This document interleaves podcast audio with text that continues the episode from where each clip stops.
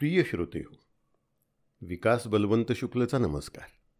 आज सादर करतोय एक प्रेमकथा. कथेचं शीर्षक आहे अडीच अक्षरांचा प्रवास. आणि कथेचे लेखक आहेत माझे मित्र औरंगाबादच्या महाराष्ट्र टाईम्समधले सहसंपादक म्हणून काम करणारे श्रीयुत मनोज कुलकर्णी.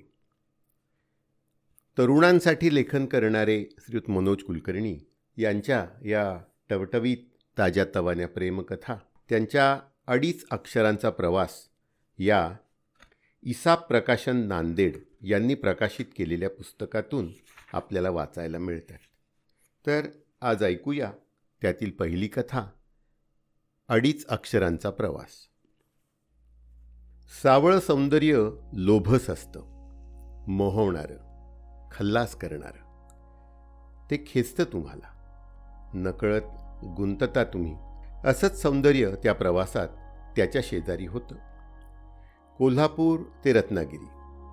एक धुंद प्रवास एस टीने तसा खूप मोठा नाही आणि छोटाही नाही. तो रत्नागिरीला जाण्यासाठी स्टँडवर आला. गाडी लागलेलीच होती. खच्च भरलेली. फक्त एक सीट रिकामी. सीटच्या खिडकी शेजारी ती. हा बसला तिच्या शेजारी. तिने नाजूक स्माईल केलं. मोहक गालावर खळी डोळ्यात जादू. ती भरून राहिली डोळेभर मनभर श्वासाश्वासात. याने आपली ओळख सांगितली. मी मिलिंद रत्नागिरीला निघालोय. तीही म्हणाली मीही रत्नागिरीलाच. माझं नाव सिद्धी. आणि सुरू झाला त्यांचा रम्य प्रवास. साथीला ती तशी अनोळखी बघता क्षणी आवडलेली. खूप दिवसांपासून हरवलेली. पाहतो तर सापडली अचानक. इतक्या लवकर? त्याला वाटलंही नव्हतं. असंही असू शकतं. कल्पनेतलं माणूस सापडूही शकतं. पण सापडली ती. बस सुरू झाली. सोबत तिचे विचारही. बोलायला सुरुवात कुठून करायची? याला पडलेला प्रश्न. तसं बोलणं सोपंही असतं पण अशा वेळेला अवघडही. या अवघडपणाचा गुंता तिनेच सोडवला. सरळ काय करतोस? या एकेरी प्रश्नाने. मग हा थोडा गडबडला. पण सावरलं स्वतःला.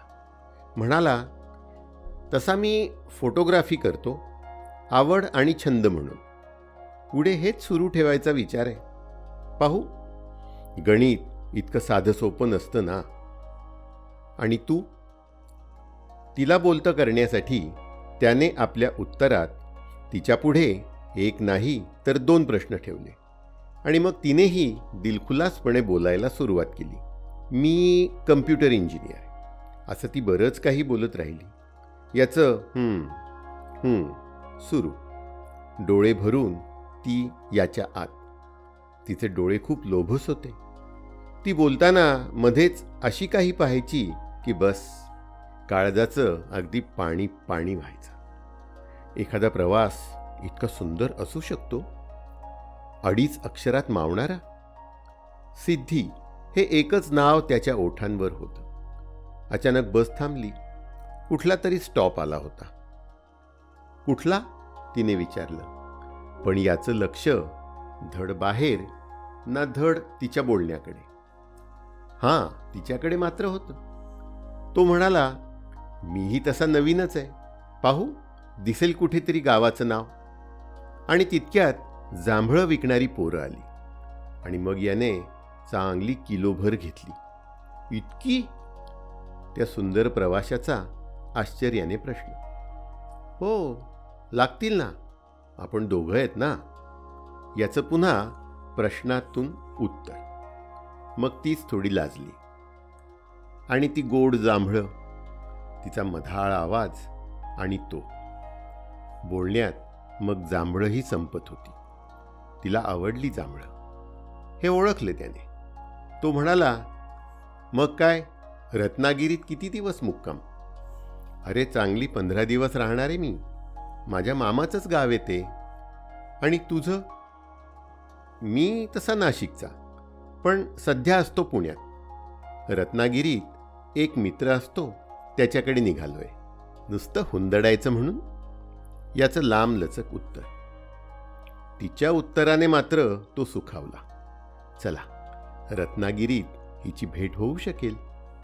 इथे असेपर्यंत एक दोनदा तरी याचं मनातल्या मनात सुरू होतं.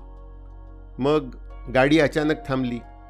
इतकी अचानक की दोघांची डोकी समोरच्या सीटवर आपटलीच. सावरलं दोघांनीही. गाडीसमोर अचानक काहीतरी आलं होतं. मग गाडी पुन्हा सुरू. सुंदर प्रवास पुन्हा बोलू लागला. हा मात्र सिद्धी या नावात गुरफटू लागला. तिला बोलतं करायचं. आपण ऐकतोय असं भासवायचं. असं याचं सुरू होतं. ती तशी त्याला पाहता क्षणी आवडलीच होती. आणि आता तर तिने अगदी गारूड केलं होतं मनावर. मग पुन्हा काही वेळाने बस थांबली. ड्रायव्हरचा मोठ्याने आवाज. गाडी फक्त दहा मिनिटं थांबेल बस. चहा पाणी करून घ्या. हा मात्र भलताच खुश झाला. तिला म्हणाला चला आता चहा. मग चहा झाला. गाडी पुढे निघाली. रत्नागिरी जवळजवळ येत होतं. रत्नागिरी पन्नास किलोमीटर चाळीस किलोमीटर तीस किलोमीटर असं जसजसं अंतर कमी व्हायचं तसतशी याची अस्वस्थता वाढायची. आणि बस एकदाची स्टँडमध्ये शिरली. याचा चेहरा बघण्यासारखा झाला होता. तिने आपली वरची बॅग काढली. आता पुन्हा भेट होईल की नाही हेही माहिती नाही. इथे असली म्हणून काय झालं? ती थोडीच आपल्याला भेटणार आहे हा विचारात गुंतला. मग तीच चल येते म्हणाली. याला तेवढाच आधार. चल जाते नव्हे तर येते म्हणते या एकाच वाक्याने. Okay bye take care. असं बराच वेळ झालं आणि ती गेली. हा एकटाच राहिला. मग त्याने पुन्हा एक चहा घेतला. एकटाच. प्रवास संपला होता. मित्राला फोन केला. त्याच्याकडून पत्ता विचारून घेतला. येतोय रे अर्ध्या तासात असं म्हणाला. मूड ठीक करण्यासाठी उगीच इकडे तिकडे फिरत बसला. अर्धा तास निघून गेला. मित्राचे फोनवर फोन. निघाला एकदाचा त्याच्याकडे. ठरलेल्या पत्त्यावर पोहोचला. पण विचार फक्त त्या सुंदर प्रवासाचा. रिक्षा थांबली. पैसे दिले. मित्राचं घर पुन्हा एकदा एका दोघांना विचारलं. आलं हेच ते घर. पानगड दारावरची बेल वाजवली. बराच वेळ दार उघडलं नाही. पुन्हा बेल वाजवली. दार उघडलं आणि समोर कोण? चक्क सिद्धी. आता मात्र प्रेम या अडीच अक्षरांचा प्रवास सुरू झाला होता.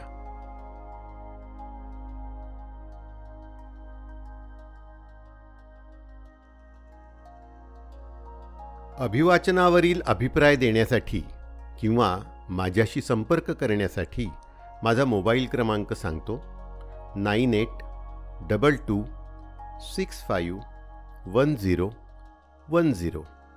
पुन्हा एकदा nine eight double two six five one zero one zero. धन्यवाद.